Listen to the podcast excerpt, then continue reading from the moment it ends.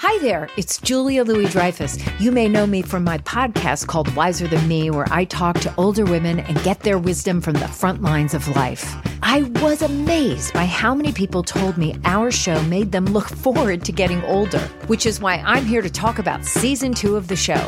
Sally Field, Billie Jean King, Beverly Johnson, Ina Garten, Bonnie Raitt, just to name a few. All hail old women. Wiser Than Me season two is out now from Lemonada Media.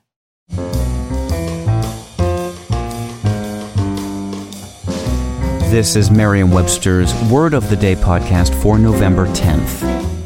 Brought to you by Merriam Webster's Unabridged Dictionary Online, America's largest dictionary, now continuously updated. Learn more at merriam-websterunabridged.com. Today's word is egregious, spelled E G R E G I O U S. Egregious is an adjective that means conspicuous, especially conspicuously bad or flagrant. Here's the word used by Jake Curtis in the San Francisco Chronicle. Stanford still leads the nation in scoring defense, but had perhaps the most egregious defensive breakdown of the weekend, failing to cover a Notre Dame receiver who scored the winning touchdown on a fourth down pass with one minute and one second left.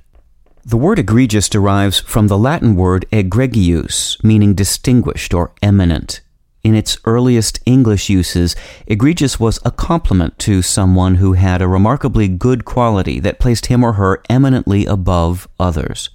That's how English philosopher and theorist Thomas Hobbes used it in flattering a colleague when he remarked, I am not so egregious a mathematician as you are.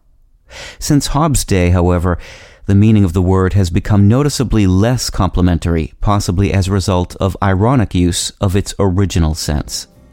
With your word of the day, I'm Peter Sokolowski. Visit the new Merriam Webster Unabridged, America's most comprehensive online dictionary and the best source of current information about the English language. Get started today at merriam-websterunabridged.com.